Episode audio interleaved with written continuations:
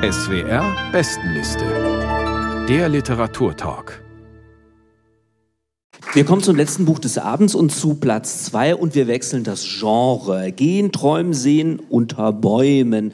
So heißt der umfangreiche Essayband von Ursula Krechel, der im Jung und Jung Verlag erschienen ist. Ursula Krechel ist, das wissen Sie ja bestimmt, eine äußerst vielseitige Autorin. Sie hat Theaterstücke geschrieben, Gedichte, Hörspiele und Romane. Sie hat zahlreiche Auszeichnungen erhalten, etwa den Deutschen Buchpreis für ihren Roman Landgericht. Und ihr erster Gedichtband, das sollten Sie wissen, ist nicht nur 1977 erschienen, er heißt Nach Mainz. Und deswegen erscheint es mir äußerst passend, dass das Buch nicht nur auf Platz zwei der SWR-Bestenliste steht, sondern dass wir auch heute uns damit beschäftigen. Jutta Persson, vielleicht sagen Sie zunächst etwas über die Struktur des Bandes, die ja auch schon sehr viel über Ihre Arbeitsweise verrät. Das stimmt. Also dieses Buch besteht aus 25 Texten, die wiederum gegliedert sind in diese vier Großkapitel, die der Titel nennt. Also Gehen, Träumen, Sehen unter Bäumen. Das sind die vier großen Ordnungsprinzipien für diesen Band. Die Texte stammen aus den letzten 20 Jahren, sind zum Teil auch erst veröffentlicht.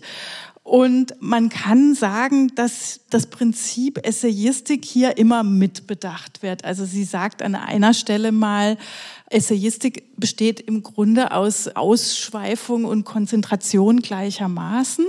Und das findet man eigentlich in fast jedem Text wieder. Also wenn man jetzt bei dem Genabschnitt bleibt zum Beginn, da gibt es einen Text über Schnelligkeit, in dem es auch um Gedichte geht. Also John Donne kommt davor.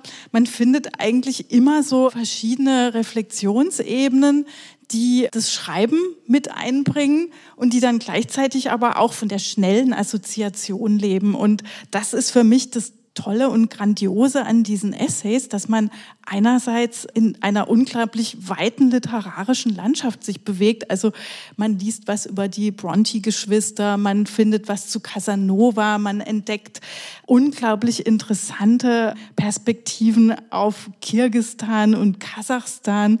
Man kann gleichzeitig eintauchen in das Träumen. Also überhaupt ist die Psychoanalyse sehr, sehr wichtig in diesem Band. Es gibt einen fantastischen Aufsatz, der zurückgeht ins Jahr 1900 und beobachtet, wie in diesem selben Jahr eben die Metro in Paris und die vordatierte Traumdeutung von Sigmund Freud eben erscheinen oder gebaut werden und so dieses Untergründige, was sowohl die Metro hat als auch eben das Fundament der Psychoanalyse ist, das bringt sie auf wirklich fantastische und erhellende Weise zusammen. André Gide kommt vor, Rolf-Dieter Brinkmann, es gibt Bildbetrachtungen, also Sie sehen, das ist ein ganz weit aufgespanntes Feld, was man da findet. Und es ist eben eigentlich in jedem Text immer von so einer ganz schnörkellosen Eleganz, würde ich sagen. Ich würde vielleicht noch ergänzen, dass dieses Nachdenken über Literatur selbst wieder sehr oder sogar hochliterarisch ist. Und ich glaube, wir kommen jetzt zur Lesepassage, die gar nicht so leicht zu bestimmen war. Das muss man vielleicht sagen. Wir haben uns entschieden, einen Ausschnitt aus einer Gattung, die in letzter Zeit vielleicht auch durch die Pandemie ein bisschen vernachlässigt worden ist, auszuwählen, und zwar die der Reiseerzählung. Es liest Hanna von Pein. Bitte sehr. Verlockung. Das Reisen eröffnet eine Erzählgattung. Die Reiseerzählung folgt dem Weg, den der Reisende nimmt. Zu Fuß über die Alpen, durchs wilde Kurdistan, mit dem Schiff um das Kap Horn nach Madagaskar oder, ruhiger, mit einem der ersten Dampfschiffe den Rhein hinauf, dann aber rußgeschwärzt. Weibliche Reisende sind seltener. Sie schreiben über ihren Weg nach Afghanistan, schlagen sich in der Sahara allein durch, reisen mit einer angeeigneten Identität als Schiffsjunge. Ort und Zeit der Reise sind zu bestimmen. Die Erzählung hat wie die Reise Anfang und Ende. Lose Fäden, poröse Stellen, Sprünge sind zu vermeiden, denn die Gattung lebt vom Kontinuum. Orte wechseln, Station folgt auf Station, die Zeit ist eine dauernde Gegenwart. Allerdings bleibt es nicht aus, dass das Personal flüchtig ist, erzähltechnisch nur hingetupft. Ein Kommen und Gehen, ein Kennenlernen und Abschied nehmen, schnelle Blicke, Impressionen, Einschätzungen. Was in einem Roman Unmut, ja Empörung auslöste, was für eine haltlose Konstruktion, ist hier eine Gegebenheit. Wer zwischendurch an einer schönen Stelle sesshaft wird, sich im übertragenen Sinne oder tatsächlich eine Hütte baut, verfehlt das Ziel, verwirkt die Gattungsstruktur. Die Erdbeschreibung, die Geographie ist die vernünftige Schwester der Reiseerzählung, die ihr den Rücken zukehrt. Sie gräbt, ordnet, klassifiziert, wo die Reiseerzählung den Blick schweifen lässt. In Romanen orchestriert die Witterung ein Geschehen auf einer symbolischen Ebene oder ein Wetter, eher ein Unwetter, eine Naturkatastrophe wird zum Subjekt des Erzählens. In Reiseerzählungen dagegen ist die Witterung strukturbildend, die Aussicht trübe, der Gipfel nicht zu sehen. Unerbittliche Regenfälle haben den Boden in eine Schlammwüste verwandelt und dann blendendes Blau, in dem apfelsinenfarbige Schmetterlinge schwirren. Zur Reise gehören die Pannen, die Überfälle, Streiks, Taschendiebstähle, Meutereien, betörende Begegnungen mit Landschaften und Menschen, die historisch Eingeborene genannt werden, während die Ausgeborenen, Hochwohlgeborenen nach Maßgabe ihrer Regeln ihre Reise und ihre Wahrnehmungen gestalten. Wer schreibt, annektiert, hat Recht, hat die Landkarte und den Kompass in der Hand. So habe ich es erlebt. Ich bin Zeuge, Filter. Die Autoren und Autorinnen der Reiseerzählung sind nicht teilnehmende Beobachter. Das ist die Ethik der Ethnologen und Ethnologinnen seit Bronislaw Malinowski. Dieses Feld ist schon bestellt. Die Reiseerzählung ist unter freiem Himmel eine Palastrevolution gegen das vermeintlich zu objektivierende eines Gegenstandes. Da die Gattung verlangt, die Reise ende mehr oder weniger glücklich, nimmt der oder die Reisende nach der Heimkehr ein heißes Bad. Die Notizbücher werden ausgepackt und müssen geordnet werden. Wasserflecken haben sie imprägniert, Sand rieselt heraus. Zwischen den abgegriffenen eselsohrigen Blättern stürmt es noch. Sie sind Fetische.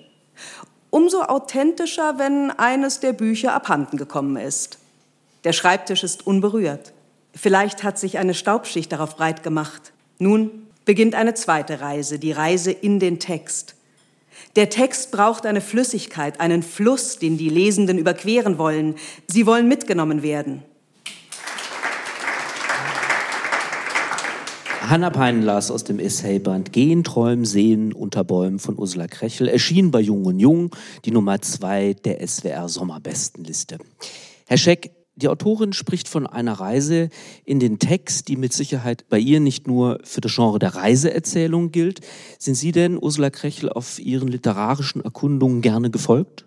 Extrem gerne. Es handelt sich hier, meine Damen und Herren, um eines jener Bücher, die wir Literaturkritikerinnen und Literaturkritiker gerne in unseren Sommerurlaubslesekoffer einpacken, weil es ein Text ist, ein Buch ist, an dem man klüger, an dem man schlauer werden kann. Das bildet sich wahrscheinlich in so einem zwei, drei Minuten Textauszug nicht ab, aber es ist ein unglaublicher Reichtum, ein intellektueller Reichtum, den die Ursula Grechel in ihren Essays da ausbreitet. Es ist wirklich eine Schatzkammer und sie macht das ganz uneitel. Das ist wie nebenbei erzählt. Mein Lieblingstext in diesem Buch ist ein Essay über Pater Corbinian und einen neu gezüchteten Apfelbaum. Das ist ein Apfel, den ich noch aus meiner Kindheit kannte, der hieß KZ4. Und in den 70er Jahren war das ein populärer Apfel in Schwaben. Also wollen Sie einen Cox oder wollen Sie einen Braeburn oder einen KZ4? Aber ein KZ4 wurde in der Tat im Konzentrationslager Dachau gezüchtet. Man hat ihm anlässlich übrigens einer Dokumenta einen neuen Namen gegeben. Aber Ursula Grechel erzählt von diesem widerständigen Pastor, der im Konzentrationslager Dachau eine Apfelzüchtungsreihe machte, wo eben dieser sehr erfolgreiche, sehr schmackhafte Apfel KZ4 hervorging, der jetzt Corbinians Apfel heißt. Und so nebenbei macht sie uns schlauer. Was aber die Grechel wirklich auszeichnet, ist eine fantastische Autorin, ist, dass sie die Fähigkeit besitzt, Dinge nebeneinander zu denken. Und zwar nicht nur zwei, sondern wie gute Hütchenspieler eben mindestens drei. Und man ist bei ihren Essays immer auf zwei Kokosnussschalen fokussiert, aber die wirkliche Überraschung ist immer in der dritten. Das macht es zu einem großen, schlauen Vergnügen. Ich habe das sehr gerne gelesen. Frau Striegel, in dem Band heißt es an einer Stelle, und ich glaube, das ist ein zentraler Satz, kein Gegenstand ist zu gering für einen Essay. Gibt es in Ihren Texten, also in Krechels Texten, überhaupt Gegenstände, die man für zu gering halten könnte? Nein, auf die Idee käme ich nicht. Suggestivfrage natürlich, ich weiß. Ich glaube, dass es weniger um den einzelnen Gegenstand geht, als um diese Jonglierkunst und um diese Verbindungskunst, die sie beherrscht. Also vom Apfel bis zur Vita des Casanova ist eben alles mögliche Textfläche. Und was mir auch gefällt, ist, dass Ursula Krechel sich die Zeit nimmt, das Feld abzuschreiten. Es geht nicht darum, von vornherein die Pointe anzusteuern, sondern sie streut ein, was sie weiß, was sie gelesen hat. Und es ist ganz klar, dass sie für diesen Text auch was gelesen hat, um ihn besser schreiben zu können. Also eben das macht auch das Uneitle aus, es ist eine sehr gescheite Autorin, es hat auch was Einschüchterndes beim Lesen und es ist auch eine sehr belesene aber sie Autorin. ist nicht angeberisch. Nein, aber man merkt natürlich schon, was sie alles gelesen hat. Das kann sie ja kaum verbergen. Es sind genug Zitate drin. Also ich würde sagen, es kommt auch darauf an, wo man seinen Urlaub verbringt. Am Strand ist das vielleicht ein bisschen schwer. In den Bergen unmöglich. Äh, aber Nein, das ist genau wie Hölderlin, wie Harald Schmidt sagt, ideale Strandlektüre. Ja, okay. Also Sie können es zwischen den einzelnen Hölderlin-Oden vielleicht lesen, aber ich würde den Scheck recht nicht, geben. Strand ist ja so unendlich langweilig. Ja, und das ist so interessant. Aber man muss auch nicht alles von A bis Z in einem durchlesen, sondern man kann sich die einzelnen Rosinen heraussuchen und das nach und nach genießen. Und es gibt aber auch, was mir gefallen hat, sehr persönliche Texte, wie zum Beispiel dieses Interview mit Rolf Brinkmann, das auch sehr selbstkritisch und selbstironisch ist, die Art und Weise, wie sie versucht, diesen ja damals schon sehr zu Lebzeiten legendären Autor zu erwischen und ihn zu verführen zu einem Interview und wie der sich sträubt und dann doch zur Verfügung stellt. Also wir müssen das erklären. Rolf Dieter Brinkmann ist ein Star der Literatur, ein junger Literaturstar und sie eine sehr junge angehende Journalistin 1972, 71 glaube ich, in Köln. Und das ist also jeder, der schon mal versucht hat, ein Interview zu führen, gleichgültig ob mit einem Star aus der Literatur, aus dem Film, aus dem Theater oder der Kunst, der wird sich vor Lachen die Innenwände der Backen wund beißen in den Strategien, wie sie das anlegt. Zudem ist es aber noch ausgesprochen klug. Also das ist ein absolut eine Trouvaille, dieser Text. Was dieses Nicht-Angeberische betrifft, was Sie erwähnt haben, Carsten Otte, ich glaube, großartig an diesen Essays ist auch, dass die Quellen ja immer offengelegt werden. Also man hat quasi dieses Buch und weiß genau, welche 20 weiteren man jetzt unbedingt noch lesen möchte. Also es gibt zum Beispiel Hinweise auf Roger Deakin, auf den Nature Writer, den sie ganz am Schluss in der Baumabteilung anführt. Dann verweist sie auf Texte von Catherine Mansfield.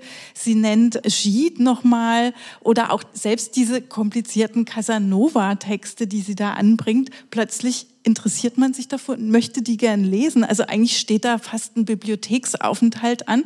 Aber das soll eben nicht einschüchtern klingen jetzt. Es hat diese elegante Beiläufigkeit ohne dass es da jetzt die Quellen verbergen müsste. Eins habe ich noch vergessen und zwar sehr wichtig, das Buch von Charlotte Berath über das Dritte Reich des Traums. Das ist ein wichtiger Essay, glaube ich, in diesem Buch. Da geht es darum, wie in Diktaturen geträumt wurde und eben wie diese Traumbilder von natürlich größter Bedrückung und Anspannung jeweils gesammelt wurden und wie wiederum Schriftsteller das niedergeschrieben haben. Und man erfährt sehr viel über die Autorin Ursula Krechel. Es gibt da einen Abschnitt, der ist überschrieben mit Meine hörigen Augen. Das finde ich auch sehr interessant. Darin erzählt Krechel nämlich von nächtlichen Spaziergängen. Herr Scheck, was hört die Dichterin denn mit den Augen und warum ist für Sie das Horchen sozusagen, und das ist jetzt ein Zitat, eine Vorform des Schreibens? Über diese Formulierung, meine hörigen Augen, bin ich auch gestolpert. Das fand ich schon sehr interessant, aber es ist ja äh, logisch, das ist natürlich auch immer eine Einladung in die poetologische Werkstatt von Ursula Krechel. Und wenn man ihre Texte, ihre belletristischen Texte kennt, dann hat man ein doppeltes Vergnügen an diesem Essayband. Aber ich beharre nochmal darauf, was wir hier haben, ist, dass jemand die vielen Kammern seiner intellektuellen Behausung aufschließt und seine geistigen Schatzhäuser quasi zeigt. Aber es ist Gott sei Dank, weil das kann ja auch was Bedrückendes haben, so noch ein Gedicht und noch was und noch was und noch was. Es ist ganz en passant und sie versteht die Kunst, auch Dinge, die mich jetzt prima vista nicht unglaublich in Bann schlagen. Ich hatte mich jetzt nicht sonderlich für die Memoiren von Casanova interessiert. Sie lässt mir die aber so faszinierend erscheinen, dass ich denke, das nächste, was ich lesen muss, sind die elf Bände Casanova-Memoiren. Beziehungsweise sie verändert auch unseren Blick auf Casanova. Das muss man schon auch sagen. Also nicht nur, wie der rezipiert wurde, sondern es entsteht ein völlig neues Bild im Grunde genommen. Das fand ich doch sehr beeindruckend. Übrigens eine Anmerkung noch. Wir haben noch nicht erwähnt, dass das sehr oft auch sehr witzig ist. Also es gibt da ein... Vor allem bei Casanova. Bei Casanova, aber auch, ich würde sagen, es zieht sich durch, durch fast alle Essays. Es gibt so einen ganz speziellen Humor bei Ursula Krechel, oft nur in einem Adjektiv. Und das ist auch fantastisch. Also wir könnten jetzt wahrscheinlich noch den ganzen Abend in den Band lobend hineingehen, aber das werden wir nicht tun. Das wird die Veranstaltung definitiv sprengen. Gehen, träumen, sehen unter Bäumen. Der neue, schwere und schöne Essayband von Ursula Krechel erschien im Jung und Jung Verlag, steht auf Platz zwei der SWR Besten Liste im Juli und August.